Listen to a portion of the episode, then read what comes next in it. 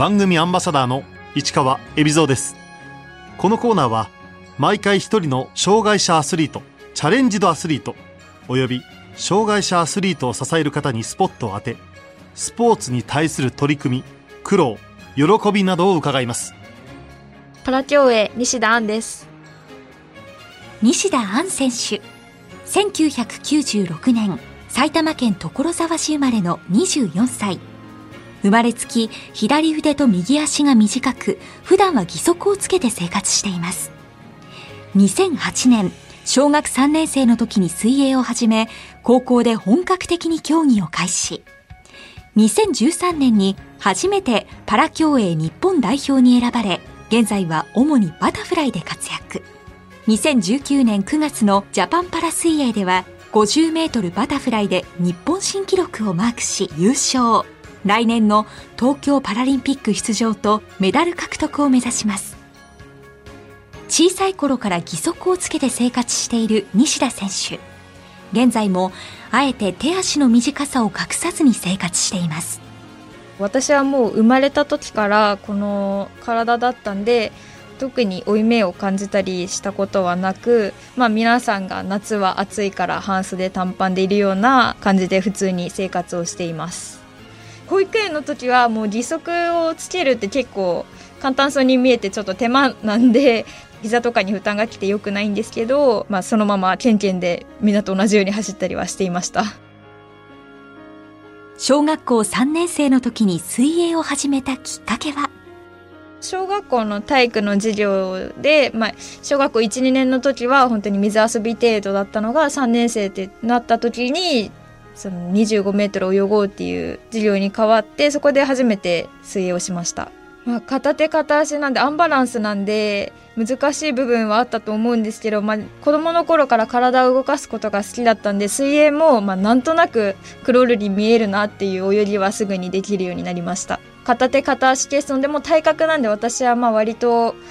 肩麻痺とかよりはバランスが取りやすいのかなって思ってます西田選手は中学まで水泳と掛け持ちで卓球もしていました。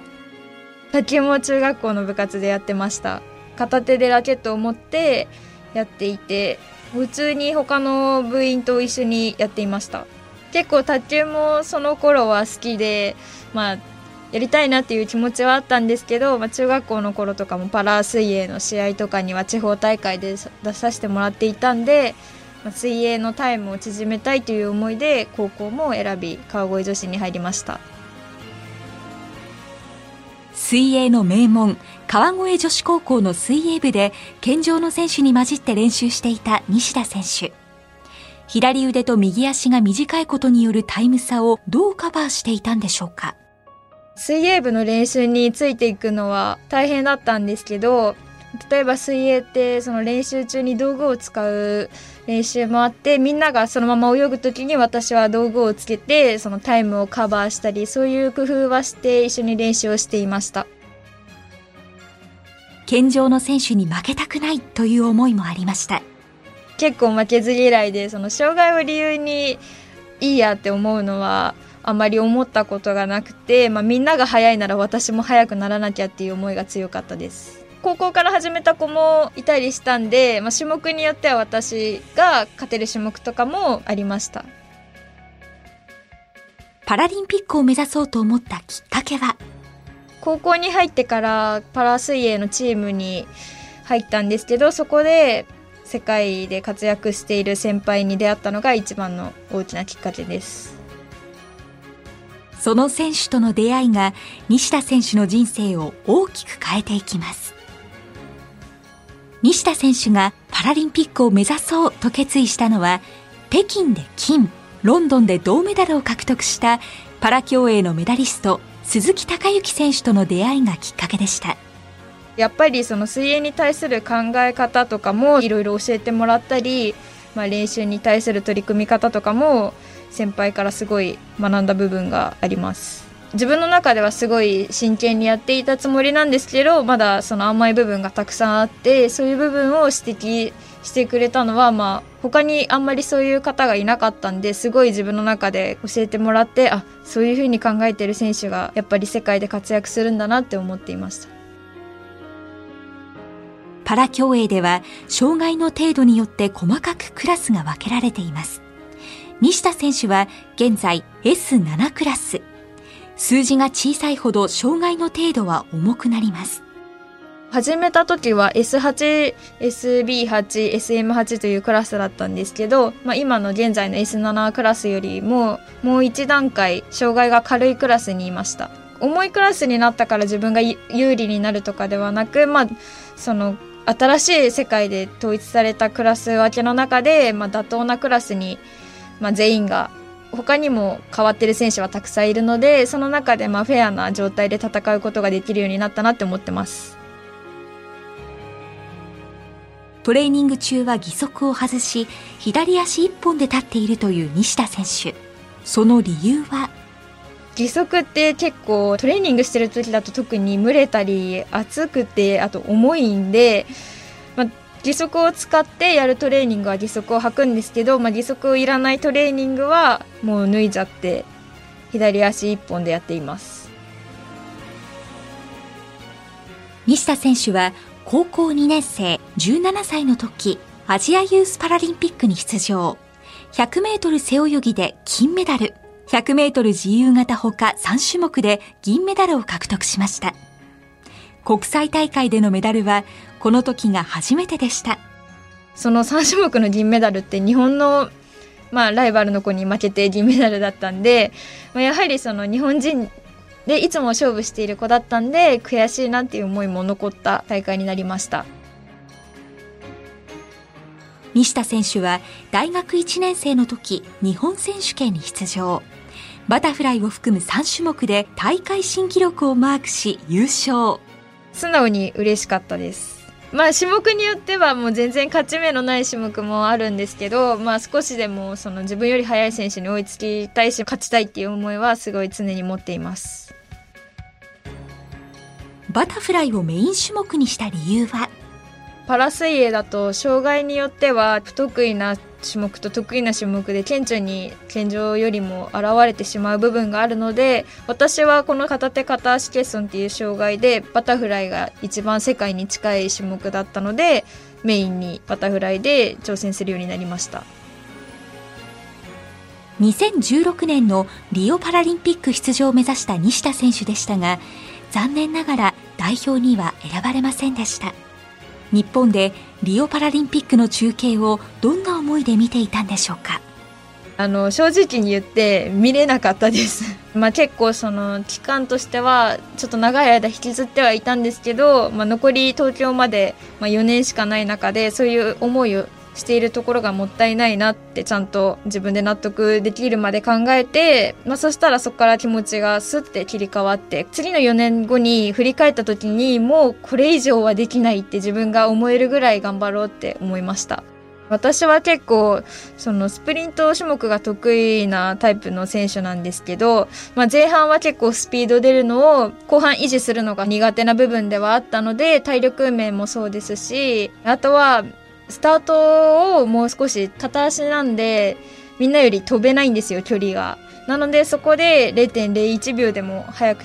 なる技術を得ようと思いました。努力が実り西田選手は2017年ジャパンパラ水泳の 100m バタフライで優勝。念願の日本一となりました。ところが2018年突然ルール改正が行われバタフライの片手泳法が禁止となりました。ルールが片手泳法が禁止になる前からまあコーチからそういう話は出てるよっていうのを聞いていたので、まあ、その時初めて知ったっていうわけではないんですけど、まあ、やっぱりそれまで自分の自分のバタフライは片手泳法だったのでそれがなくなるっていうのは、まあ、自分の中では同じバタフライでも種目が変わったぐらいの衝撃ではありました。それを聞いた時点からまあ両手にまあ、変わると自分の中でも思っていたので両手の練習はもう始めていました。しかし新しいフォームで臨むには時間が足りず2018年のジャパンパラはバタフライを回避。自由形で勝負をかけましたが自己ベストには及びませんでした。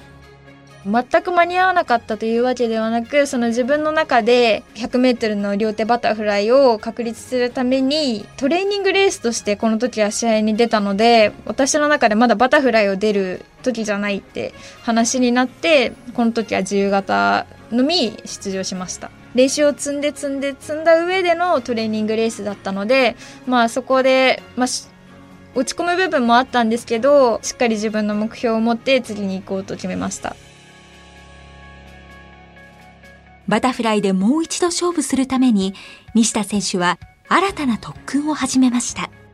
新しくトレーナーさんに見てもらい始めたんですけど私の左その短い方の左手はもともと生まれた時から筋肉が形成されていない部分もあってそれまで片手だったのでやっぱりどうしても検索側の右手ばっかりのトレーニングが多かったんで、まあ、両手ということでバランスもあるんで上半身の左手を強化しようという新しいトレーニングを始めました。2019年世界選手権の選考を兼ねた春の記録会に参加した西田選手は50メートルバタフライで見事39秒台の日本新記録で優勝。特訓の成果が実りました。この時初めて東京大会の、えっと、参加標準記録を突破することができたのですごい嬉しかったのを覚えてます。これよりも実際にその39秒よりも速いタイムを出さなきゃいけないわけでまあ、もっと私も頑張ろうという強い気持ちを持つことができました。2019年2月クラス分けの結果西田選手はこれまでの S8 クラスから障害が1段階重い S7 クラスに移ることになりました。S7 クラスのバタフライは50メートルのみ。これまで100メートルで戦ってきた西田選手にとって距離の短縮はどう影響したんでしょう？私にとっては100%プラスになりました。私は、まあ、スプリント種目が得意なんで、まあ、100よりは50の方が前半のスピードをそのまま維持したままゴールできる種目の方が好きなんで50の方が得意です。大学を卒業した2019年春から西田選手は三菱商事の所属アスリートになり競技に専念できる環境を手に入れました。今見てもらってるトレーナーの方から直接声をかけてもらって一緒に三菱さんにお話を聞きに行ったって感じですね。まあ、自分のその練習スタイルと東京に目指しての目標を一番理解してもらえそんな自分にとって一番いい環境でできるところが今の所属の三菱さんだったので決めることができました。週6日間日曜日以外週6日間毎日午前と午後練習に当てています。日曜日が一応休みなんですけど まあでも疲れてしまって本当に何もできずに一日終わってしまったり日曜日は結構自分の中で貴重な一日です。2019年9月のジャパンパラ水泳では50メートルバタフライで日本新記録を更新する38秒65のタイムで優勝。世界ランキングでも上位につけ、メダルも視野に入ってきました。東京の選考会が来年の5月にあるんで、まあ、第一優先としてその時設定された派遣標準記録を突破した選手が第一優先で内定し第二優先として世界ランキング上位から順に女子の枠分決まります。日本人の中で14人までに上位から入っていくようには自分の中で目標はあります。パラリンピックが1年延期になったことで思わぬ偶然も起こりました。9月3日が誕生日なんですけど延期されたことによって1日前倒しでたまたま自分の誕生日がメイン種目でした。こんな貴重な経験ないですもんね。頑張ります。西田選手には競技生活を支えてくれる大好きな曲があります。ニュースの You are not alone っていう曲です。まあ応援歌なんですけど私は結構その試合前だったり落ち込んだ時によく聞くんですけど私にとってその、まあ、単なる応援歌ではなくてすごい歌詞に共感する部分があって迷ってもいいっていう歌詞にすごい自分の中でしっくりきた部分があり何度も聞いています。その「You are not alone」ということで一人じゃないっていうことでまあ私だけじゃないんだなって思えてすごい頑張れます。新型コロナウイルスの影響でプールに入れなかった期間どんな練習をしていたんでしょうか？2ヶ月弱全くプールを使うことができませんでした。最初の頃は水に入れないということですごい焦りとかもあったんですけど、まあ、その自宅でのトレーニングを始めてからは、まあ、意外とその陸上でも水泳につながる部分のトレーニングはたくさんあるので、まあ、やることたくさんあるなってことでいつもと違ったトレーニングをできるっていう点ではすごいそれを味方につけて練習に励むことはできました。2ヶ月ぶりにプールに入った時の心境は？すごい嬉しかったですもうずっとお水に入りたくて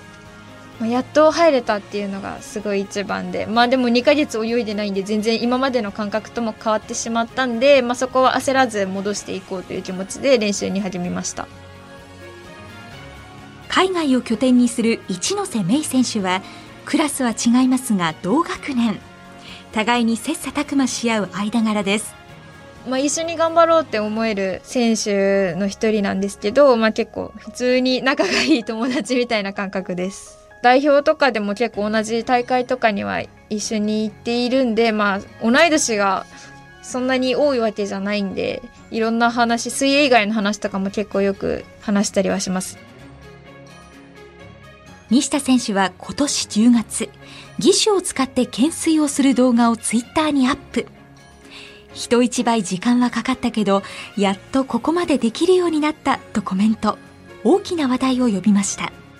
今までそのできなかった懸垂が自分ができるようになって普通に嬉しくてただの日常のトレーニング動画としてあげたら、まあ、結構いろんな方に見てもらいました。仲のいい友達が見るかなぐらいでびっくりしました。西田選手にパラ競泳の魅力を伺いました。パラスエって結構いろんな障害の選手がいて、まあ、それぞれ全く同じ障害っていないのでそれぞれの選手がどう工夫して泳いでいるのかなって見るのが私は一番好きです。と私の S7 クラスというのは車椅子で下半身が動かない選手だったり低身長の選手だったりあとは肩麻痺の選手だったり試合のレースの映像とか見てもみんな違う泳ぎをしていて同じレースで競うのでそういうのを見るのは私はすごい好きで皆さんにも見ていただきたいなと思う部分ではあります。